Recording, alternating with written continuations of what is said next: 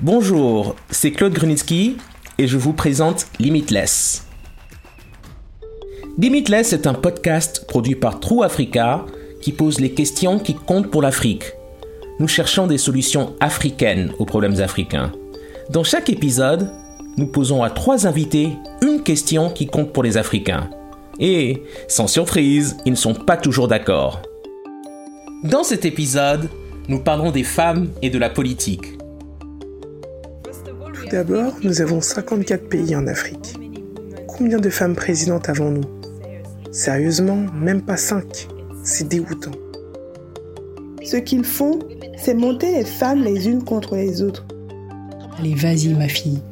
Vous avez tout ce qu'il faut pour imposer votre existence dans l'esprit du monde. L'Afrique réussit relativement bien à faire accéder les femmes à des postes de direction politique le Rwanda, l'Afrique du Sud, le Sénégal et l'Éthiopie, ces pays sont en tête du monde en termes des femmes parlementaires. Mais ce n'est pas le cas sur tout le continent. Il y a encore très peu de femmes chefs d'État. La docteure Obi Ezekwesili sait ce qu'il faut pour être une femme au pouvoir. Ma première invitée est diplômée de l'université de Harvard ancienne ministre de l'Éducation du gouvernement nigérian et ancienne vice-présidente de la Banque mondiale chargée de la région Afrique. Je l'admire pour une chose en particulier. Elle a participé au lancement du mouvement Bring Back Our Girls après l'enlèvement des filles de Chibok. J'ai tout de suite demandé à la Dr Obi comment nous pouvons amener plus de femmes au poste décisionnel en politique. Le leadership politique, ce n'est pas simplement un progrès personnel pour les gens. Vous venez d'évoquer mes amis qui ont réussi, donc on pourrait croire que c'est vivre pour soi-même. Mais alors quel genre de vie ce serait? Je n'ai jamais conçu un parcours des emplois que je veux faire dans la vie. En fait, j'ai simplement dit, j'ai un but que je dois accomplir. Je voyais ma vie comme une série de missions. Tout le monde peut faire un travail, mais ce n'est pas tout le monde qui peut avoir un but. Donc le but de mon être est de tout donner pour voir plus d'enfants de pauvres qui développent leur potentiel. Je veux voir les femmes qui sont moins productives devenir si productives qu'elles peuvent changer les communautés. Je veux que les filles se regardent et disent il n'y a pas de barrière. Il n'y a rien qui m'empêche d'atteindre un poste de direction parce que le leadership est neutre du point de vue du genre. On ne naît pas leader. Il y a des barrières qui sont conditionnées dans l'esprit de la société pour percevoir les femmes comme n'étant pas assez bonnes pour diriger. Mais je veux regarder la jeune femme africaine et lui dire, ou même la femme, n'importe quelle femme, n'importe où dans le monde et lui dire, allez vas-y ma fille, vous avez tout ce qu'il faut pour imposer votre existence dans l'esprit du monde. Et la seule voie que je connaisse est celle du service. La docteur Obi m'a confié des conseils spécifiques pour toutes ces femmes pour qui elle est un modèle. Le conseil est donc le suivant. À n'importe quel niveau, quel que soit le niveau où vous êtes en ce moment, n'en faites pas une affaire personnelle. Servez juste. Nous avons aussi parlé du mouvement Bring Back Our Girls, qui a fait couler beaucoup d'encre il y a quelques années. J'ai voulu savoir comment elle a réussi à donner à ce mouvement un écho mondial dont parlent même des personnalités comme Michelle Obama. Je pense qu'en faisant en sorte que les filles ne soient pas seulement un autre sujet d'actualité, les gens peuvent s'identifier à elles. Ils veulent faire passer le mot, ramener nos, nos filles. Ce n'était pas de ramener les filles, c'était nos filles. Tout le monde a immédiatement ressenti un sentiment d'affinité. Et c'était facile d'établir un lien en faisant de ces filles les êtres humains qu'elles sont. Notre deuxième invitée est Busisiwe Seabe. Elle était l'une des dirigeantes des manifestations étudiantes Fees Must Fall en 2015. Elle avait 20 ans et fréquentait à l'époque l'université Wits de Johannesburg. Fees Must Fall était une campagne visant à stopper l'augmentation des frais de scolarité.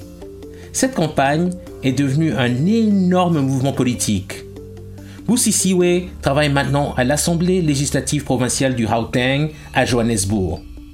Je lui ai demandé comment nous pouvons faire entrer plus de jeunes femmes africaines en politique.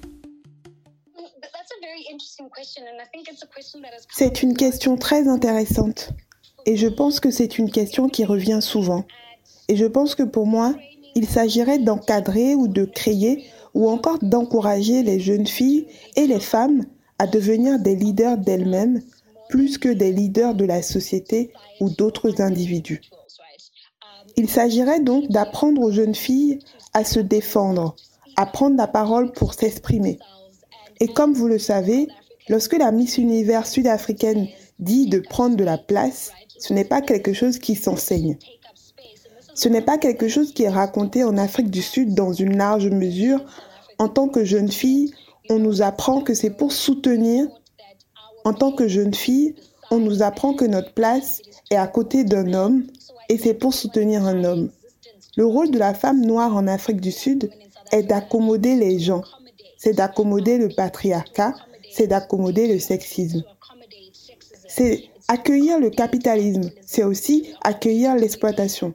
Donc je pense que pour moi, ce qui devient très important, c'est de s'assurer avant tout que toutes les jeunes filles noires aient accès à l'éducation. Et c'est important en Afrique du Sud et en Afrique en tant que continent parce que nos taux d'alphabétisation sont épouvantables. Et je pense que cela en dit long, non seulement sur l'accès, mais aussi sur le contenu. La plupart du temps, nous avons la chance d'accéder à des établissements d'enseignement supérieur ou d'apprendre à lire ou à écrire. Nous essayons de nous transformer en connaissance de cause et nous nous accrochons à une identité qui n'est pas la nôtre. Et c'est une chose très malheureuse parce que c'est quelque chose qui s'apprend dès le plus jeune âge. Vous le voyez quand vous regardez le genre de jouets avec lesquels les enfants jouent. Malibu Barbie aux cheveux blonds et les yeux bleus, par opposition à jouer avec la poupée Zosie, avec un afro et des yeux marrons. Ce sont ces petites choses que je pense que nous devons commencer à régler. La politique est dans tout ce que nous faisons, en commençant par la nourriture que nous mangeons, les vêtements que nous portons. Tout est politique et détermine le genre de politique dans laquelle nous voulons que les jeunes s'engagent. Nous allons nous retrouver avec une politique qui favorise un nouveau genre de programme capitaliste libéral. L'Afrique du Sud réussit-elle mieux à faire de la place aux femmes en politique? Ce qu'ils font, c'est monter les femmes les unes contre les autres. Et cela devient une course pour déterminer la plus apte parmi les femmes capables de monter à des postes spécifiques. Et c'est là que des choses vont tirer vers le bas. C'est là que vous voyez beaucoup de femmes dire qu'elles préféreraient diriger un groupe d'hommes plutôt qu'un groupe de femmes, parce que nous avons été conditionnés en tant que femmes en Afrique du Sud à nous battre les unes contre les autres et à nous battre pour un minimum de ressources, pour lutter pour des espaces marginaux, pour des crimes de marque, au lieu d'aller directement défier nos homologues masculins pour ce que nous savons. Nous méritons et nous sommes qualifiés. Je ne pense pas qu'en Afrique du Sud, les femmes aient confiance dans le leadership d'autres femmes. Et je pense que c'est plus non seulement une chose sociétale, mais c'est aussi un conditionnement éducatif. Et c'est aussi basé sur l'expérience. Nous n'avons pas connu de femmes à des postes de pouvoir qui ont transformé nos sociétés et nos communautés. Notre dernière invitée est Noëlla Kosaris Musunka. Elle est congolaise, mais a grandi en Europe où elle a travaillé en tant que mannequin. Elle a une autre passion, ce qui fait d'elle l'un des acteurs du changement les plus puissants et les plus pragmatiques du continent. Tout a commencé à l'âge de 18 ans, lorsqu'elle est revenue au Congo pour rencontrer sa mère. Là, elle a été témoin de la pauvreté et du manque d'opportunités pour les femmes. En 2007, elle a créé Malaika, une école rurale en République démocratique du Congo.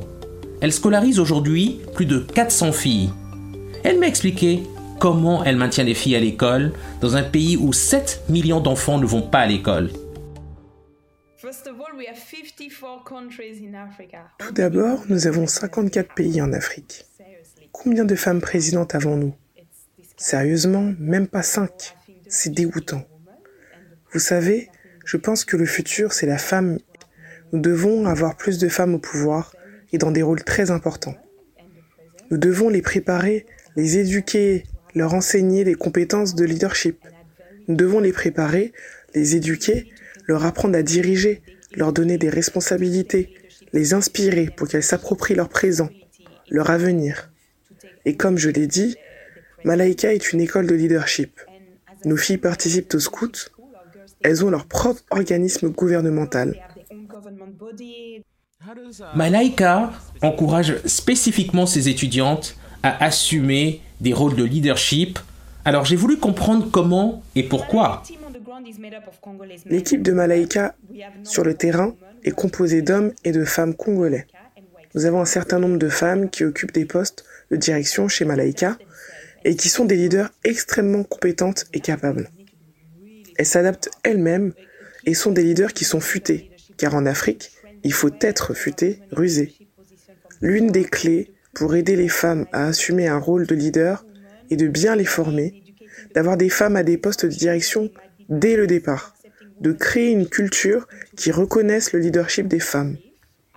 Encore une fois, l'éducation des communautés est essentielle lorsqu'il peut y avoir des barrières à l'acceptation des femmes à des postes de direction en raison de croyances culturelles de longue date. Notre responsable de pays, Sarah, est une femme, elle parle français et anglais. C'est une vraie leader. Nos étudiants et notre communauté peuvent donc vraiment l'admirer et beaucoup d'entre eux veulent devenir comme elle. Vous savez, c'était très difficile au début de trouver une femme professeure. Alors j'ai voulu comprendre comment et pourquoi. Parce que c'était... Vous devez imaginer qu'il y a 15 ans, une femme était souvent à la maison et s'occupait de sa famille. Et de la même manière, c'était quelque chose de très innovant d'être enseignante. Et un autre point important, c'est qu'elles veulent aller travailler dans un environnement sûr et de qualité et où il y a des toilettes et des installations sanitaires. Les femmes sont très fortes et font face à de nombreux défis, mais c'est encore très rare de les voir s'engager en politique. J'ai donc demandé à Noëlla si c'est un élément qu'elle encourage dans son école ou si elle se concentre uniquement sur l'éducation en restant bien en dehors de la politique.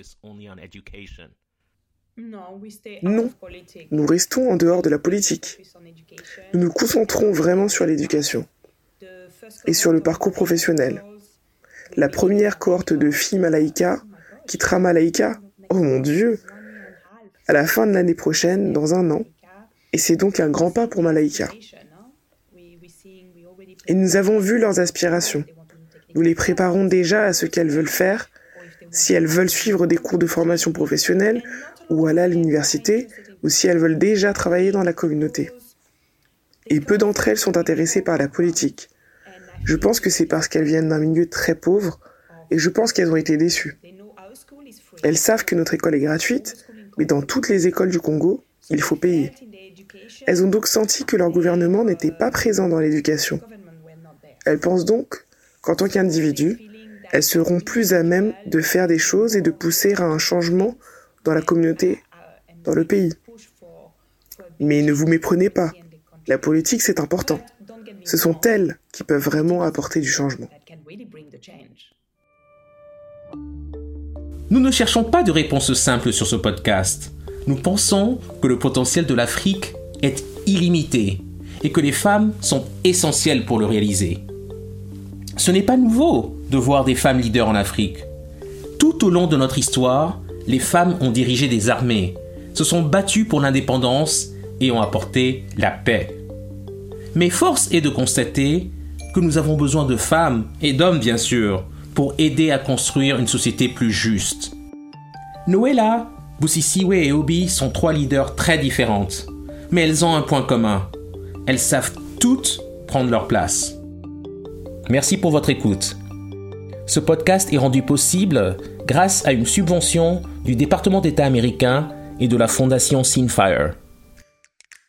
Vous pouvez écouter ce podcast sur toutes les bonnes plateformes et sur www.trueafrica.co/limitless.